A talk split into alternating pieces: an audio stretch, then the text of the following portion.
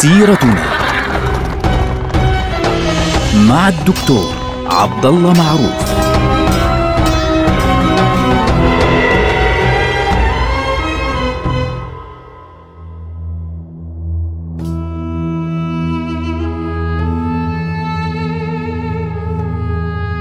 السلام عليكم ورحمة الله وبركاته. سيرتنا سيرة هذه الأمة العظيمة، ونحن الآن في مرحلة يعني انتقالية إن صح التعبير. كان المماليك قد انتصروا في معركة عين جالوت العظيمة بقيادة قطز وقائده الظاهر بيبرس على المغول، وقتل كتبغى قائد المغول ودخل قطز بعدها إلى دمشق. وبالتالي ظهرت دولة المماليك العظيمة. طبعا دولة المماليك كانت قد بدأت قبل ذلك بعدة سنوات ولكن الآن أصبحت هذه الدولة هي الدولة الرسمية ودان لها الأمراء الأيوبيون كلهم. خلص الكل اعترف بهذه الدولة. طبعا في شغلة حدثت في بداية هذه الدولة يعني خلاف في البداية لأنه إحنا بنتكلم عن عن هذه الدولة وهي دولة عسكر. دولة المماليك فعليا في الحقيقة هي دولة عسكرية يعني الذي أقامها فعليا هم المماليك اللي هم أصلا جيش.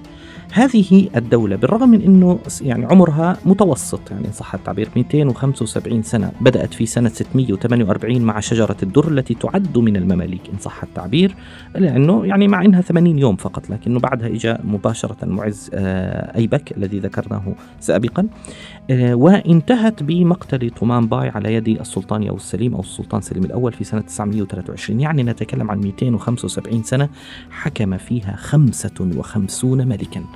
يعني كل خلفاء العباسيين خلال فترة 791 سنة من أول الخلافة العباسية أبو العباس السفاح حتى سقوط آخر خليفة عباسي في أيام السلطان سليم في بعد 791 سنة يعني تقريبا 800 سنة نتكلم عن 57 خليفة. لكن ملوك المماليك خلال 275 سنة عندنا 55 ملك. يعني طبعا يقسمون إلى مرحلتين. المرحلة الأولى 28 ملك في المماليك البحرية كما تسمى ثم بعد ذلك 27 ملك في المماليك البرجية. هذا إيش سببه؟ سبب أن هذه الدولة كانت دولة عسكرية فبالتالي القوي هو الذي يحكم.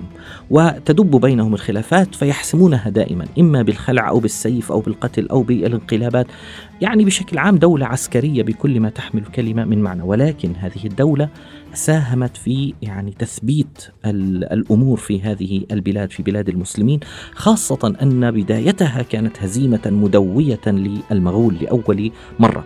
طبعا أول حدث انقلاب في هذه الدولة كان من البداية مباشرة بعد نجاح قطز وقائده بيبرس فعليا في معركة عين جالوت ودخولهم إلى بلاد الشام بدأت النزاعات بين بيبرس وقطز. طبعا بيبرس بعد معركة عين جالوت طلب من قطز أن يقطعه حلب يعني أعطى قال له أعطيني حلب حتى أحكمها في هذه المنطقة فقطز لم يعطه ذلك. فأثناء عودة الفريقين إلى مصر حدث خلاف بين الطرفين فقتل بيبرس. القائد قطز وتسلطن بعده مباشرة. يعني أصبح هو السلطان مباشرة مثل انقلاب يعني بين الطرفين. طبعا هذا الكلام بدلنا إحنا نتكلم عن بشر. نعم نحن نتحدث عن بشر شاركوا في معركة عظيمة جدا من معارك الإسلام ولكن يبقون إيه؟ بشرا. وهذه نقطة لا بد من أن ننتبه إلى أهميتها. طبعا عهد بيبرس عهد مهم جدا. بيبرس حكم عشرين سنة من سنة 658 للهجرة حتى 678 يعني من 1260 ل 1279 يعني تقريبا 19 سنة ميلادية أو 20 سنة قمرية. هذه السنوات العشرين الطويلة كان لابد من أن يعني يكون فيها شخص قوي مثل بيبرس. طبعا بيبرس شخصية عظيمة حقيقة. يعني بغض النظر عن كيفية توليه للحكم يعني ما بدي أتكلم في هذا الموضوع لأنه يعني قضية تاريخية فيها نقاش طويل.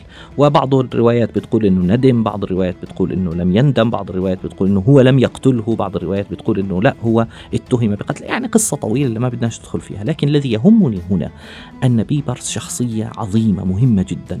واحد من أهم الأفعال التي قام بها بيبرس في البداية بعد يعني أقل من سنة أو بعد سنة تقريبا من توليه الحكم. هو تولى في 658 بعد أقل من سنة أحيا الخلافة العباسية مرة أخرى. لكن هذه المرة وين؟ في القاهرة. كان ذلك بعد سنتين من سقوط بغداد. سقوط بغداد كان سنة 656 في سنة 658 بعد تولي الظاهر بيبرس قدم إلى آه، القاهرة شخص اسمه أحمد ابن الظاهر بأمر الله. المست... طبعا سيلقب بعد ذلك بالمستنصر بالله أحمد. أحمد أو أبو القاسم ابن آه الظاهر بأمر الله أبي نصر محمد اللي هو ابن الخليفة الناصر حفيد الخليفة الناصر. تذكر بعض الروايات أن هذا الرجل كان محبوسا في بغداد. فلما أخذ المغول بغداد أطلق فهرب.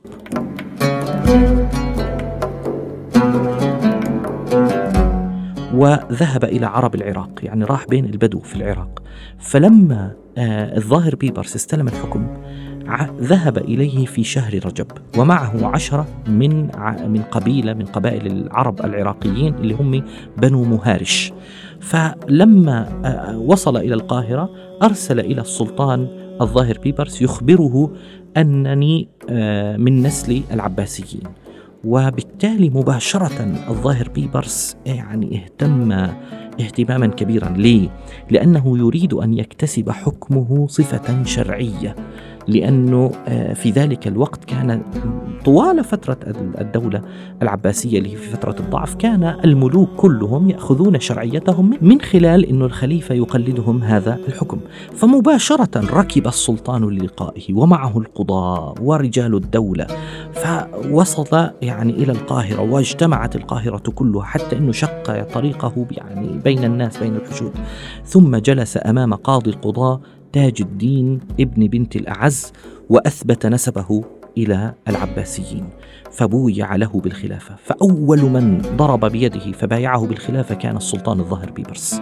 ثم بعد ذلك بايعه بالخلافة قاضي القضاة تاج الدين ثم بايعه سلطان العلماء عز الدين ابن عبد السلام. المعروف طبعا. فعز الدين بن عبد السلام ثم بعد ذلك الكبار واحدا تلو الآخر وكان ذلك يوم الثالث عشر من شهر رجب في عام 658 وركب بعد ذلك لبس اللون الأسود وركب إلى جامع القلعة وصعد المنبر وخطب خطبة كبيرة مهمة ذكر فيها شرف بني العباس ودعا فيها هو بنفسه للسلطان الظاهر بيبرس وللمسلمين ثم صلى بالناس.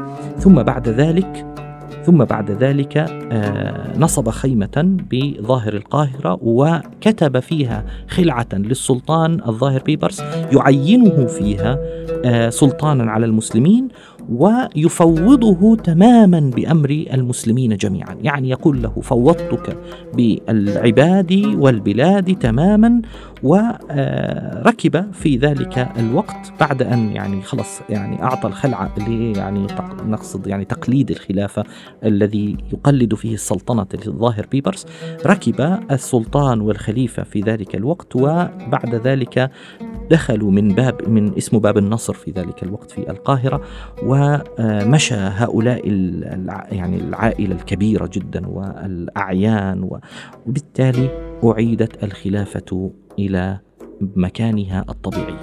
على فكرة هناك معلومة لا يعرفها كثير من الناس. المستنصر هذا الخليفة الأول في القاهرة نوى أن يذهب إلى العراق يعني أراد أن يعود إلى العراق فخرج معه فعلا الظاهر بيبرس ويعني شيعه حتى تقريبا دمشق.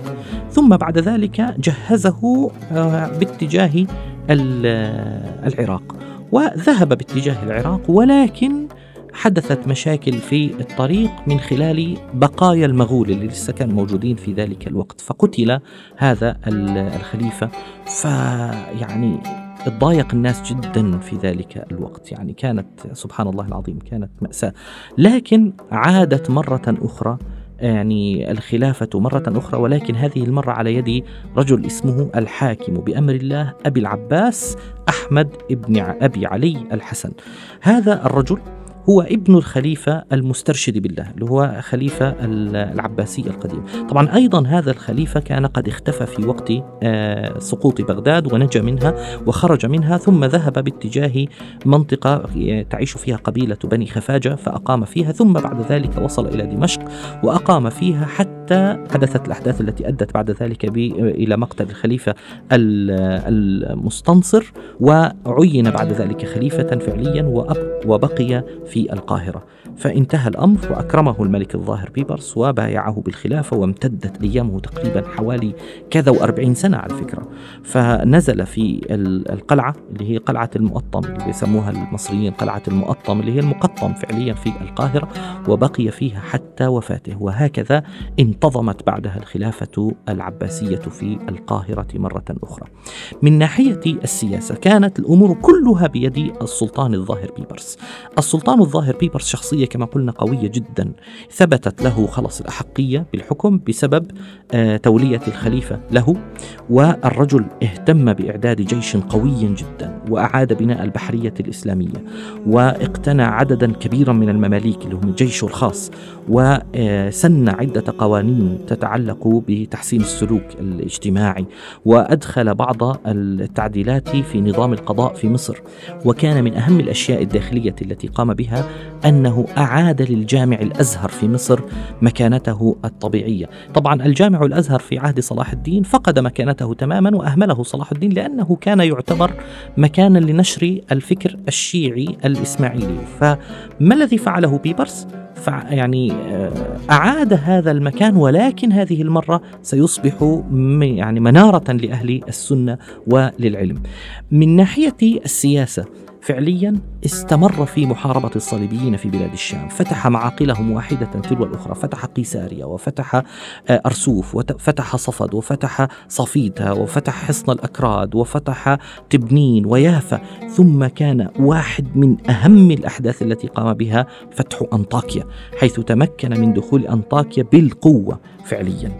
وهذا الأمر توج فعليا بيبرس الظاهر بيبرس ملكا عظيما من ملوك المسلمين لأنه فتح أنطاكيا كان لأول مرة بعد أن أخذها الصليبيون بأكثر من 150 سنة. فطبعا آه، بعد ذلك يعني قدر لبيبرس أنه يعني يبدأ بمواجهة المغول مرة أخرى. فهزم المغول أكثر من مرة هزمهم عند آه، البيرة في فلسطين.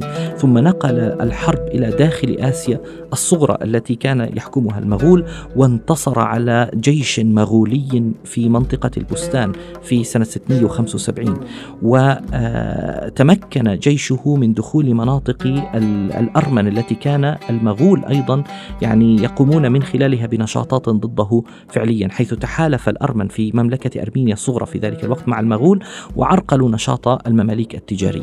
وفي الجنوب أيضا يعني ألحق السلطان آه، ظاهر بيبرس بلاد النوبة بمصر وعقد معاهدة مع إمبراطور ميخائيل الثامن إمبراطور بيزنطة وبالتالي يعني اهتم بسحب كافة الخيوط من تحت أيدي المغول والصليبيين. وبقي كذلك عمله الطويل خلال هذه العشرين سنة في هزيمة المغول وهزيمة الصليبيين وفتح أنطاكيا يعني حتى جعله ذلك واحدا من أعظم ملوك المسلمين حتى وفاته رحمه الله يوم السابع عشر من محرم عام 676 اللي هو كان 1277 حيث توفي في دمشق. كان ينتقل بين دمشق والقاهرة وكانت وفاته في دمشق. وكان قد عين بعده ولدا هو آه، محمد أو السعيد محمد بركة لكنه خلع بعد ذلك. بوفاة الظاهر بيبرس يبدأ فعلا الحكم الحقيقي للمماليك. نلقاكم على خير. والسلام عليكم ورحمة الله وبركاته.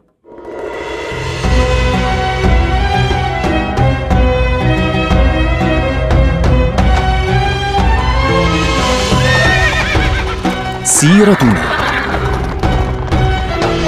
مع الدكتور عبد الله معروف.